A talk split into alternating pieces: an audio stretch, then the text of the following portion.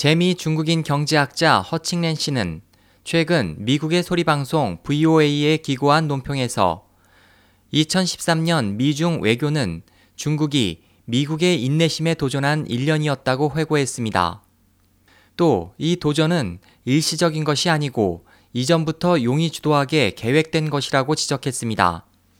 허 씨에 따르면 중국은 2000년대 초반 무렵부터 계속해서 국제사회의 룰을 고치려고 도전했으며 2009년 12월에 개최된 코펜하겐 유엔 기후변동회의에서 이 도전이 명백해졌습니다. 이 회의에서 중국은 일방적으로 행동해 CO2 배출 삭감의 수치상의 목표 설정을 저지했습니다. 세계 주요국의 빈축을 산 이 같은 중국의 대응에 대해 당시 중국 언론은 중국이 강력한 출격을 완수했다고 국제사회에 대한 항전을 자랑스럽게 보도했습니다. 이 같은 도전이 그 후에도 계속되자 2년 후 하와이에서 열린 아페크 정상회의에서 미 오바마 대통령의 인내심은 한계에 달했습니다.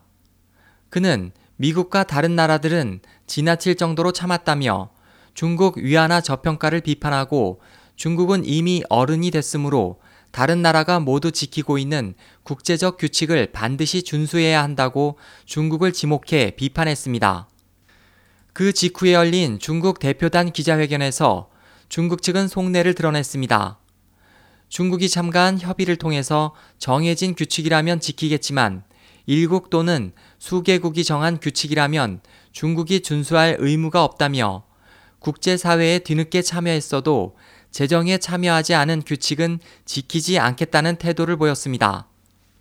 허 씨는 또 올해 스노든의 폭로 사건은 미중 관계에서 미국의 입장을 결정적으로 약화시켰다고 지적했습니다. 영국 가디언이 최초로 익명으로 미 국가안보국 NSA의 정보 수집 활동 문제를 표면화한 것은 6월 6일로 중국의 사이버 공격이 초점이 되는 미중 정상회담 직전이었습니다. 이 폭로로 미국은 세계 최대 해킹국이 되어 미중 교섭 카드는 한순간에 미국에서 중국으로 넘어갔습니다. 스노든의 변호사 허진런에 따르면 스노든의 홍콩행 적시의 취재, 취재 후 안전 확보, 홍콩을 떠난 것 등 모든 것이 주도하게 준비된 것이었습니다. 허 씨는 스노든 사건이 베이징에 성공의 기쁨을 맛보게 했고 더 나아가 방공 식별권 설정으로 몰아갔다고 분석했습니다.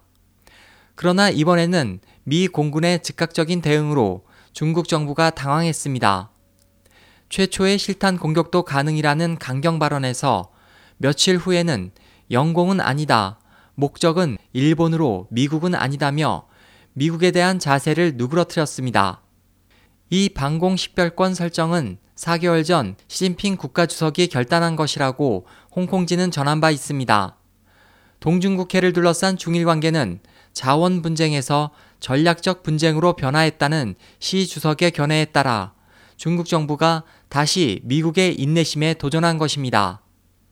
허 씨는 이러한 도전이 성공하려면 두 가지 조건이 필요하다며 그 하나는 도전자가 대다수 국가의 이익을 대변하고 둘째는 도전자가 완력으로 타국이 따를 수밖에 없게 하는 것입니다. 중국의 방공권 설정은 후자를 노렸지만 미국의 군사력에 미치지 못하기 때문에 도전이 실패했습니다. 시 주석이 부국 강병을 내걸고 있고 중일 분쟁을 전략적이라고 평가하고 있는 이상 향후에도 기존 규칙에 대한 도전은 계속될 것이라고 허 씨는 전망했습니다. SOH 희망지성 국제방송 홍승일이었습니다.